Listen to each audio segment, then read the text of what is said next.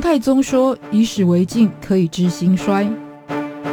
亚里斯多德说：“认识自己是所有智慧的源头。”纵观历史深度，理解属于我们的世界，开脑洞，长知识，六百秒的历史课。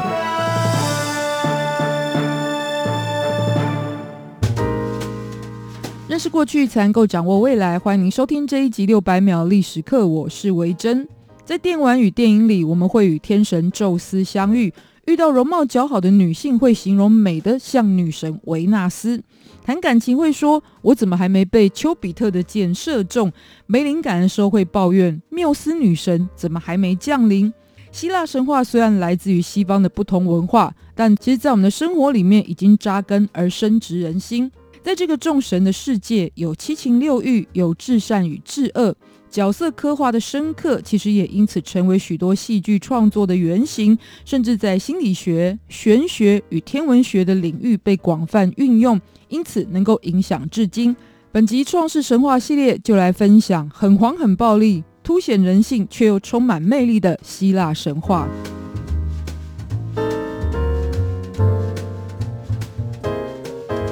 所有上古神话一样，希腊神话的最初也是靠口耳相传来传承，之后又透过像是雕刻、建筑、绘画与工艺品所打造的图案形象来呈现。等到文字被发明，作家们又进行整理记录的工作。那今天人们阅读到希腊神话的蓝本，最具代表性的就是西元前八世纪的荷马史诗。那当中就是讲到了特洛伊战争的《伊利亚德》，以及木马屠城的推手国王尤里西斯在特洛伊战争之后流浪十年的奥赛罗的部分，都有关于神的记录。但另外还有一本深入描述了创世神话的经典，是与荷马同时期的诗人海西奥德在作品《神谱》里面就描绘了宇宙与众神诞生的过程，基本上就可以说是一部关于神的族谱。希腊神话有关于创世的故事是这样说的：宇宙在最初是一片混沌，但这混沌是具有神性的力量，就叫做 chaos，也被翻译成卡厄斯，而这个词现在也被用来形容混乱的状态。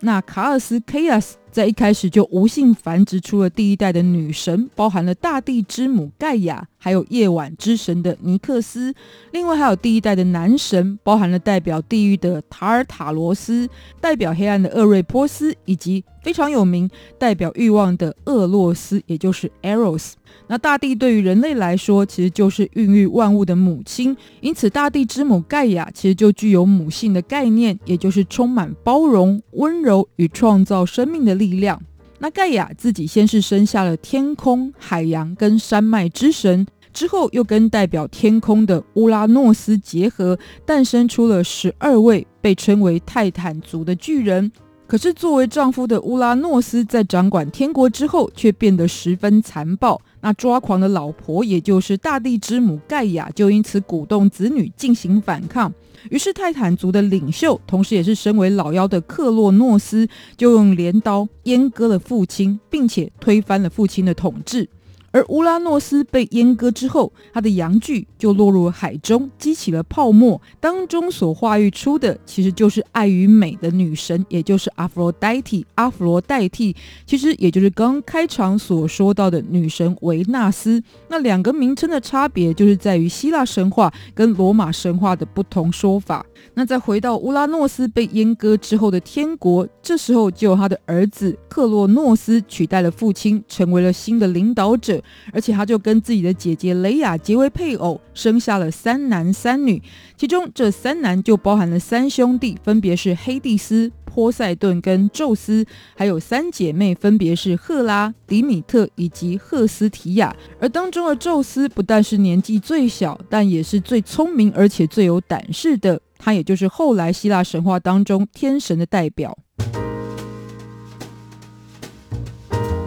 宙斯与克洛诺斯的父子之战可以说是上一代的翻版，同时也是上梁不正下梁歪。克洛诺斯虽然推翻自己的父亲，但也受到了父亲的诅咒，就是将来克洛诺斯自己也会被儿女所推翻。那为了避免父亲的诅咒应验，所以只要当自己的妻子生下小孩的时候，克洛诺斯就会通通把他们吃掉。直到老妖宙斯出生的时候，妻子雷亚就不想要再忍受失去孩子的痛苦，于是就拿一颗石头来骗丈夫说：“这就是你儿子哦。”然后就真的把克洛诺斯蒙骗过关，让他吞下就是这一颗石头。之后，雷亚就躲在希腊的克里特岛生下了宙斯，并且请守护者照顾宙斯，可以平安长大。在成长之后的宙斯，先是找上了父亲，逼他吐出了五位哥哥姐姐。之后，这一群手足们就一同组成了复仇者联盟，对抗由父亲所率领、叔叔波波辈的泰坦族们，进行了一场大战。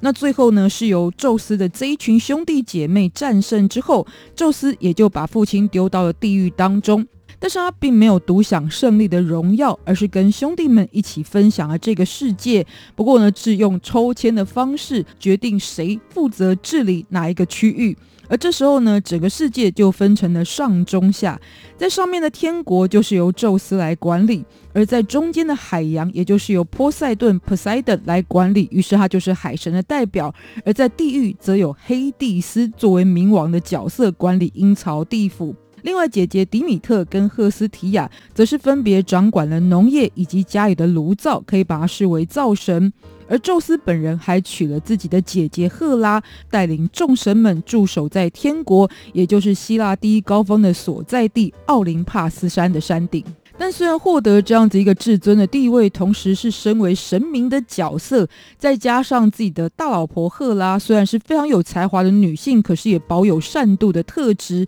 但宙斯还是展现了风流本性，到处去拈花惹草，与其他的小三女神或者是人类的女性生下了一堆后代，当中就包含像是太阳神阿波罗、月神戴安娜。灵感女神缪斯，还有力大无穷的海克力士等人。那根据预言，其实宙斯也传承了父子相杀的悲剧命运，最后就是被大力士海克力士所推翻。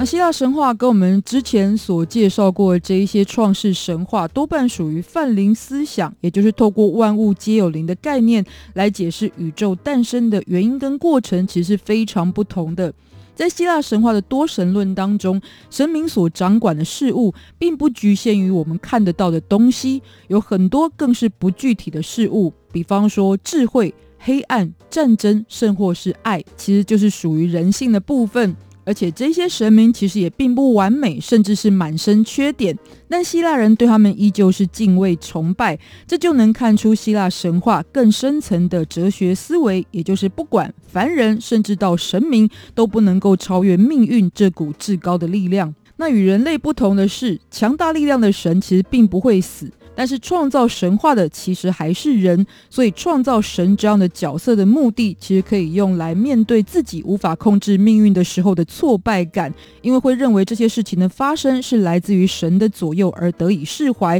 同时，在希腊神话当中，还有一种角色就叫做英雄，他们是由神跟人类混血之后生下的角色，跟人类一样，英雄也会死去。但是他们并不畏惧挑战命运，这也就是英雄可以作为人类表率的象征。英雄之所以伟大，在于他们不断的挑战与对抗命运，就算终究一死，但更因此可以放手一搏。这种冒险犯难的勇气跟精神，也成为了西方价值观的一部分。而且跟世上其他多数文明的创世传说也非常不同的之处，在于希腊神话的神明是善恶并存的，这反而呈现世界的真实模样，显示古希腊人的理性客观。那七情六欲的神明们其实充满魅力，于是也成为了戏剧与文学创作的基础，影响非常深远。包含所谓角色原型的概念，就可以作为戏剧创作的蓝本，成为艺术作品的主题，甚至在今天成为心理学解释人性的模型。最后，希腊神话还给予了世人的一项提醒，就是历史虽然有着合久必分、分久必合的规律，战争与和平也会不断循环。但这也显示了，当力量用于良善与创造，世界运行就会顺畅；当作恶与暴力发挥作用，世间就会陷入混沌。于是，人的性格与作为才是真正造就命运的世间法则。六百秒历史课，下次见，拜拜。